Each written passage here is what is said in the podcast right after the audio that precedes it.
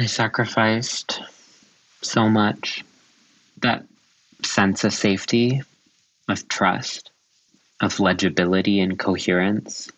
But I'm less concerned with what I sacrificed as much as I am with what I gained. And what I gained was my life back.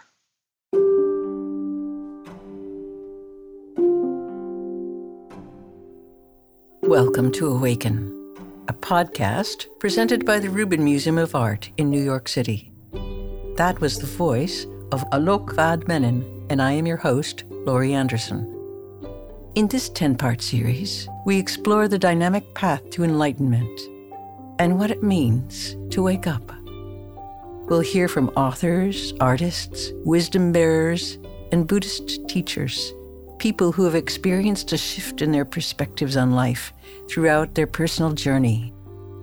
This podcast is inspired by the exhibition Awaken, a Tibetan Buddhist journey toward enlightenment, which illustrates the stages of enlightenment through paintings, sculptures, and other objects.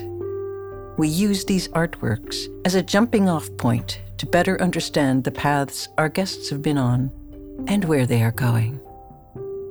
Buddha taught that suffering is part of the human experience but he also taught that there's a way out. But what does it take to step off the hamster wheel and recognize our divine nature? If you could exist without self doubt or shame, who would you be? For many, the path to enlightenment begins by acknowledging suffering, but not letting it define who we are. In this episode, we examine our divine nature and consider who we truly can be in the absence of judgment. We speak with internationally acclaimed gender nonconforming writer, performer, and public speaker, Alok Vaid-Menon, whose work speaks to themes of trauma, belonging, and the human condition. They share with us their spirituality, poetry, and what it means to live beyond the gender binary. But before we begin, Alok first shares their thoughts of a sculpture titled the Buddha triumphing over Mara. In this sculpture, the Buddha's right hand is depicted touching the ground as he calls the earth to witness his triumph over the demon Mara. Mara is often described as representing the inner forces of illusion and ignorance. When he overcame these forces, the Buddha was able to achieve enlightenment. To use his own words, he once declared, I am not a man. I am awake. I see peace and serenity and surrender and acceptance of what is. I see interconnectivity with nature, the earth, humanity, and a deep practice of humility. That idea of the only witness necessary being the earth, I think is really powerful to me because I think that so much of what the dilemma of humanity is is that we're constantly trying to prove what already is. And what I really appreciate about the story is it requires us to kind of move out, zone out, zoom out of just like an interpersonal interaction and see the world from a different perspective and be like, what from the perspective of a tree or from the wind is this conflict? It's irrelevant. There's such a natural template for another way to relate to the earth.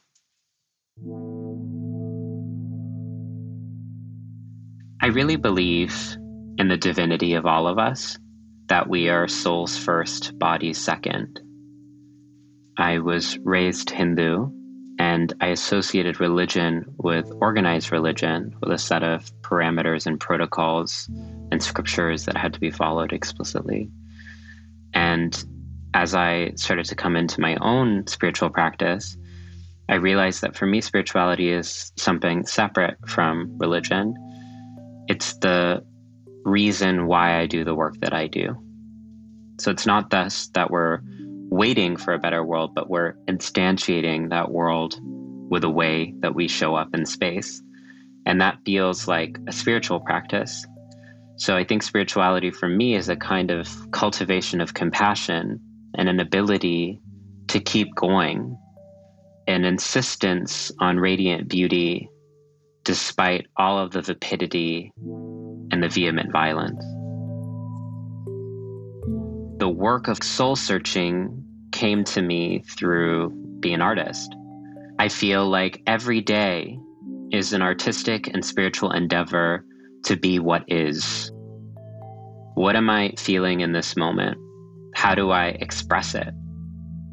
The poem is no longer just a thing that I'm writing, but actually the way that I'm living. How I walk down the street, what I see, what I notice, how I speak to other people, how I treat and think of other people, how I engage with one another. That is the poetic work.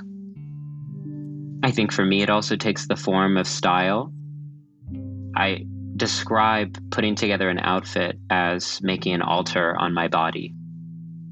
And I think that the reason spirituality is important is because I would argue that there's a difference between the manic- mechanical function of a heart beating and the poetic praxis of a heart loving. And that dissonance, I think, is the crisis of our times. That while we might mechanically be alive, while we might be speaking, we never really do the due diligence to ask are these the words of my own that I'm speaking? Are these my own feet? Are these my own hands? Is this my own gender? Is this my own life? Is this my own beauty?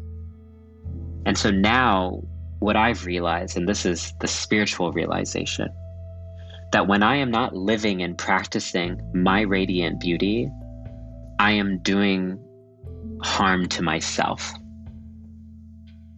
That actually, even though I'm unsafe from other people, when I am expressing myself, I am unsafe to myself when I'm not expressing myself. So, who am I going to prioritize? And that's, I think, where the spirituality comes in is what does it mean to have a relationship with ourselves that's our own image, to have a relationship with our beauty that's our own beauty, to have a relationship with our body that's our own body? And what does it mean to move from there? And so, what I guess I'm trying to cultivate in my life is the kind of courage and conviction and stamina to continue every day to ask myself, who am I? And then practice that and then watch it evolve and change and run away from me and flirt with other options and potentials and sabotage me, but to follow it everywhere. I think that I always want to remember and teach the world that I was born with a heart, two lungs, two eyes, no shame. I didn't have shame. So my organic predisposition was actually one of radical self acceptance. No need to encapsulate my universes into frameworks of gender. I just was.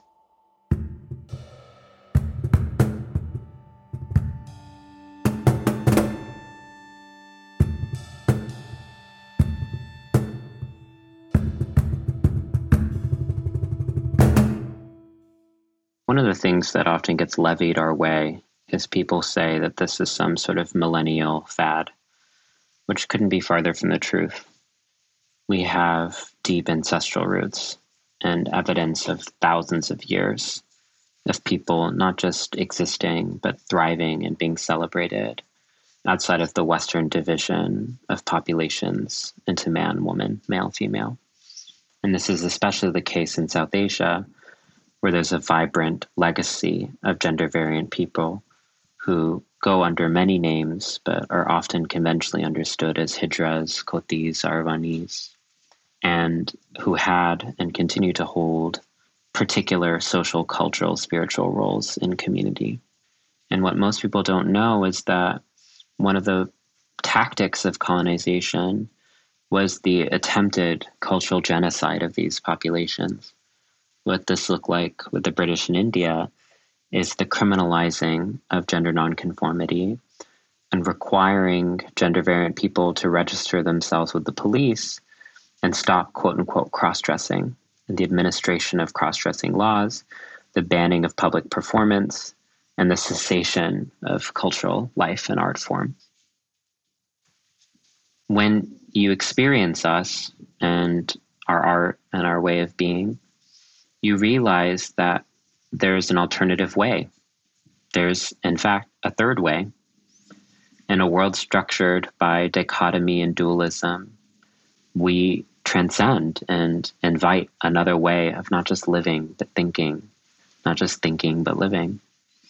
And that can't coexist with a project that is more about control than creative self exploration.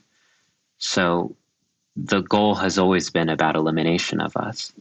And that's what we're seeing, unfortunately, in 2021 is that they will fight tooth and nail desperately to justify our state sanctioned disappearance and to make us the enemy when, in fact, we are guilty of the crime of being alive and meaning it. I think there's a reason when I research in my own work the long legacy of gender variant people across the world and many cultures that we were associated so often with medicine people or healers or divine leaders because we understood that in so many ways we were preparing the body to receive higher wisdom. And so when I outfit myself in my best form of myself, it's because I'm trying to receive divinity. And it's because I'm trying to be a living memorial for what was and what will be and what is. And it's because I'm trying to bring the sacredness of creativity and fluidity everywhere that I go.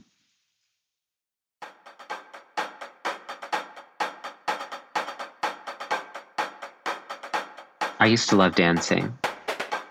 And I think dance was my first language because before I could speak, I could gesture.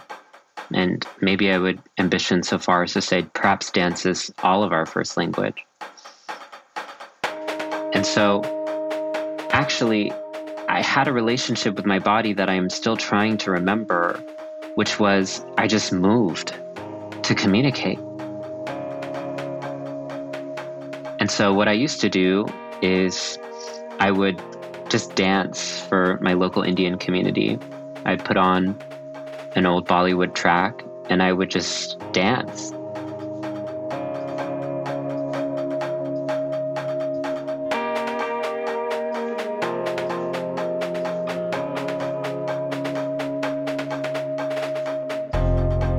It felt like I didn't have a body anymore. It felt like the body was a mere suggestion like I was interconnected with everything the air, the people around me, the music. It was one and the same.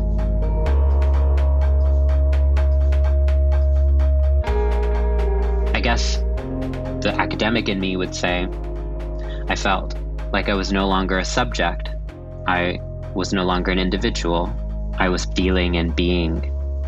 I was dematerialized and less concerned with form than I was with flow.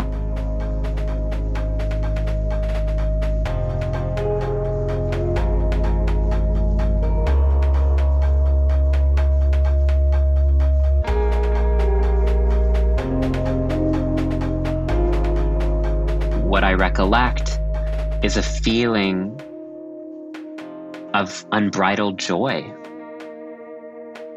a feeling of wonder of the enormity and potentiality of my body and this universe and art. A kind of hopeful zeitgeist of life making, of like, look at what I'm able to create and I want to show you, right? Because the dance was not just a dance that was done in private, it was a dance that I wanted to stage for my own community. It was a dance that I later staged at my school talent show, for better or for worse. I wanted to say, Look, I have found this beauty in myself and in the universe. Let me share it with you.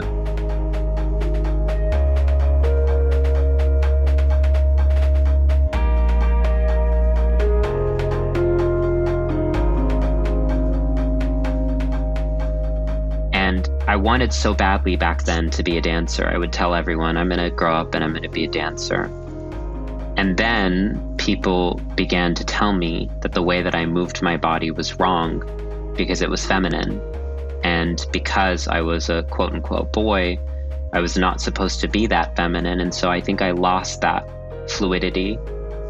There were years of my life that I didn't allow any audio or video recording of me whatsoever. I participated in a really stringent straitjacket of choreography, deepening my voice, restricting my gesture, straightening out my wrists.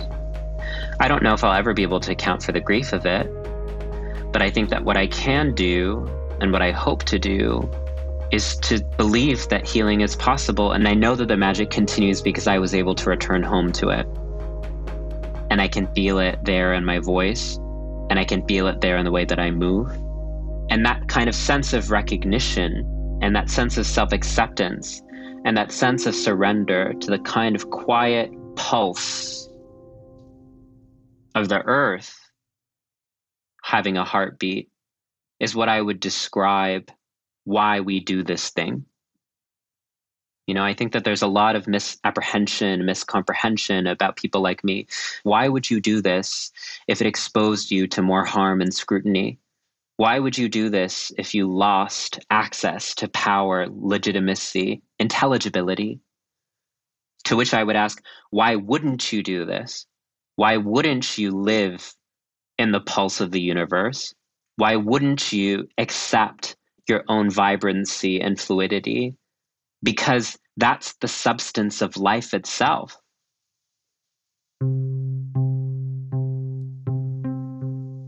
I sacrificed so much. That sense of safety, of trust, of legibility and coherence. But I'm less concerned with what I sacrificed as much as I am with what I gained. And what I gained was my life back was not just self actualization, but a self. And in so many ways, the enduring forms of harassment that I experience are the universe asking me this question over and over again Are you willing to go back? Are you willing to go back to living someone else's lie? And at least for now, I say no because there are things more important to me than that. And I'd rather spend my life and my career speaking about those important things. I think that when it comes to trans people, the narrative right now is so obsessed with us and the and the collateral damage of, of existing and navigating the world as a trans person. Like, woe are them. I think what I really want to say is why do we endure such sophisticated and pronounced forms of existential and physical terror? Could it be that we actually are practicing something that's so important and organic and necessary that it's more important than than that?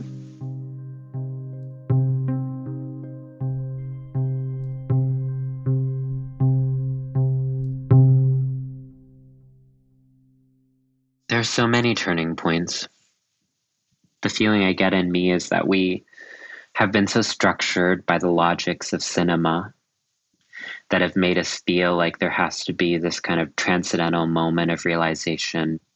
But I don't know if that's honest about being alive. Because the thing is, you have revelations about yourself, but you're not ready yet to live those revelations. And so you default back into your self sabotaging coping strategies. And then two months later, something falls apart and you're like, oh, I've been meaning to address this. I never did. And and it's just idiosyncratic and strange and utterly uncinematic. And I think I love movies, but I love being alive more.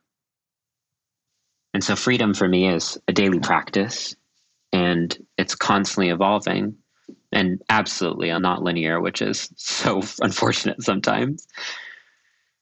But I think once I started to experience the delight of freedom, there was no going back. And, and I, and I really want to say that art was that for me in a secular world like the West, art is one of the only spaces for this mode of relating, this kind of unfurling.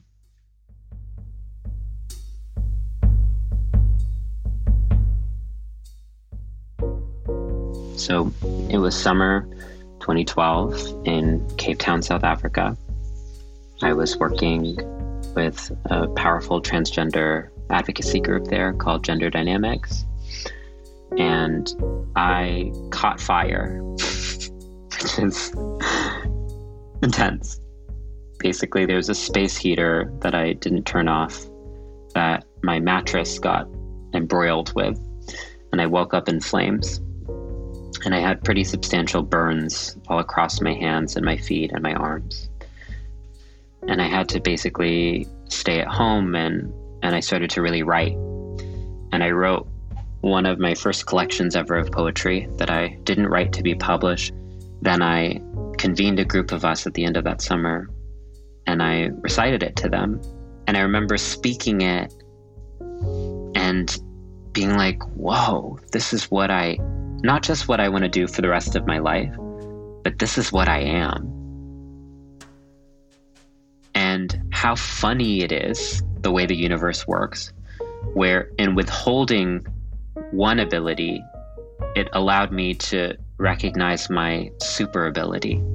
So because I couldn't go out and dance, because I couldn't go distract myself, because I was in pain, I had to sit with the pain and I had to make something out of it and I had to alchemize it and hack at it. And I realized that pain can't be eternal because I can still make beauty from it. That's not to say that it's not still painful and awful and bad, and it's not to romanticize, but it is to say that nothing is fixed. And the alchemic work of rematerializing what was into what could be is the work of being alive, I think.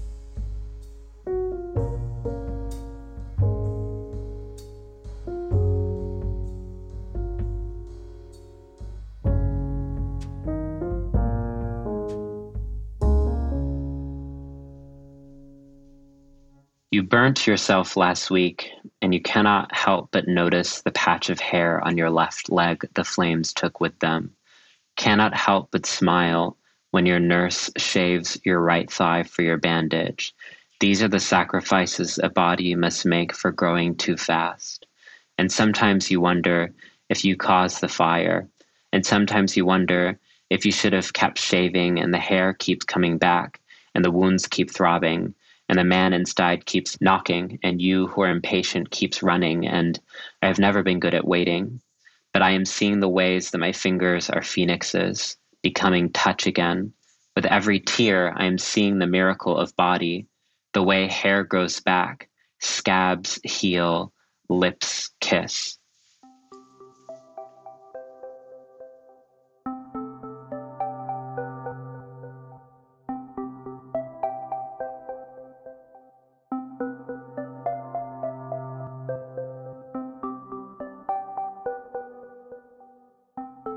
There's this term that's circulating called chromophobia, fear of color. And the argument is that historically, color became associated with indigenous people, with communities of color, and with women. And so then color became associated with anti reason, emotion, unrestrained, un- unbridled ways of being. And so much of the formalization and consolidation of European Western modernity was also a project of aesthetics and color. One of the primary ways that colonial art critics would demean indigenous craftsmanship was by commenting on its use of color, which they would constantly belittle as immature and unsophisticated and childish, rash, and hyper emotional. And so the connotations that we inherit of color are that color is something that should be feared or something that should be relegated to the special event. That color brings too much attention to yourself, that you should try to tone it down to fit into the visual cues of the dominant world. But color was one of the first realms of resistance I had. Color became language. this world in a post 9-11 era told me that i was brown and that brown meant certain things and so then i put this brown body in a pink shirt. And what did that do? And i began to use color to communicate there's something else going on here. I began to use color to return to my own color and to see the large swath of colors in the world and realize it's not that color is the problem it's that the palette that we've been taught and disciplined into makes us fear what already is. The fear is not of what could be or what was, it's the fear of what is. It's the willful unnoticing. It's the inability to see that vibrancy, diversity, instability, collapse, rupture, serendipity, are the natural orientations of being alive. So color is part of that.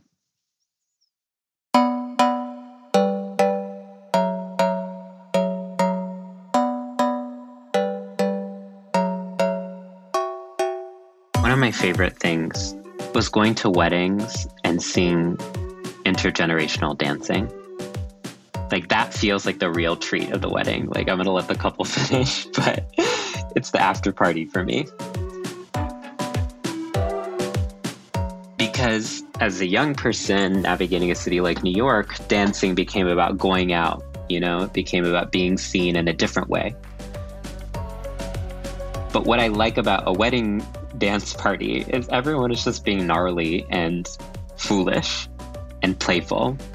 And you see someone who you never thought dance could dance, an 85 year old just with this kind of unbridled sense of possibility in every step and gesture and then everyone loves it and they're clapping. And it's just a model for me of what I want the world to be. Eh, that.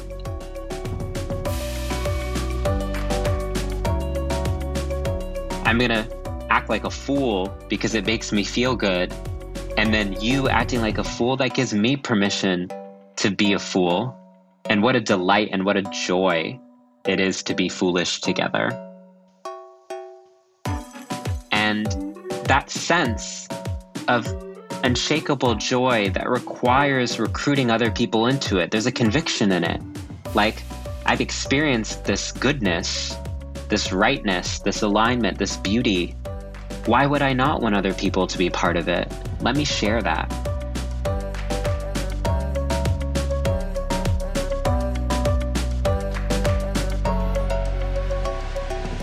And I think that I still practice that commitment, for better or for worse, when I see things that I love, when I learn new things, when I read new books, when I encounter new ideas. I want to share it with everyone in the world.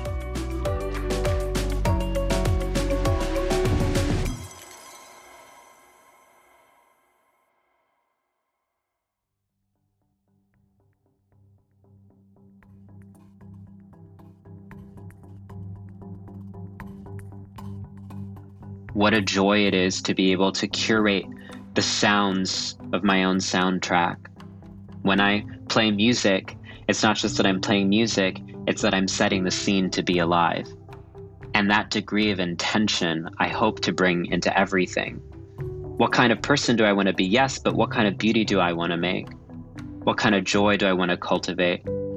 What kind of energy do I want to be a part of?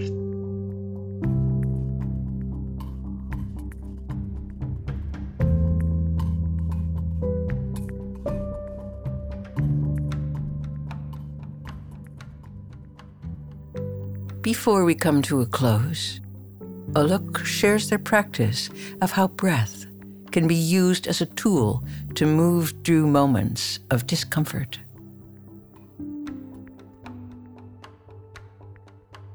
I think that so often people's imagination of what beauty is is what we look like.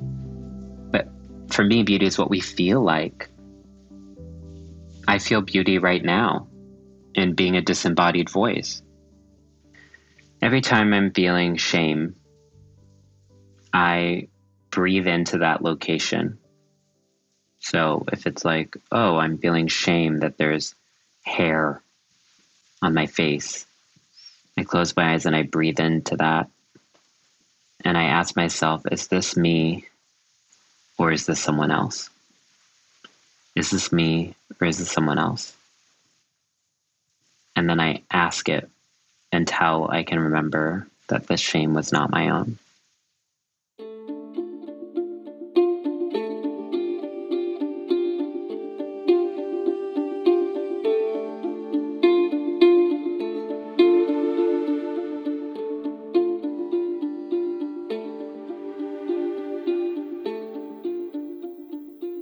Special thanks to Alok Vaid-Menon for sharing their experience with us.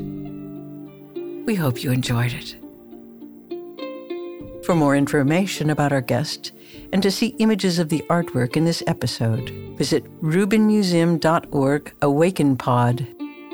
If you're hungry to continue the conversation, join us on Instagram at Rubin Museum. And if you're enjoying this podcast, leave us a review wherever you listen to podcasts. Leaving us a review is one of the best ways to help this podcast reach more listeners like you. Awaken is produced by the Rubin Museum of Art in collaboration with Sound Made Public, and I'm your host, Laurie Anderson.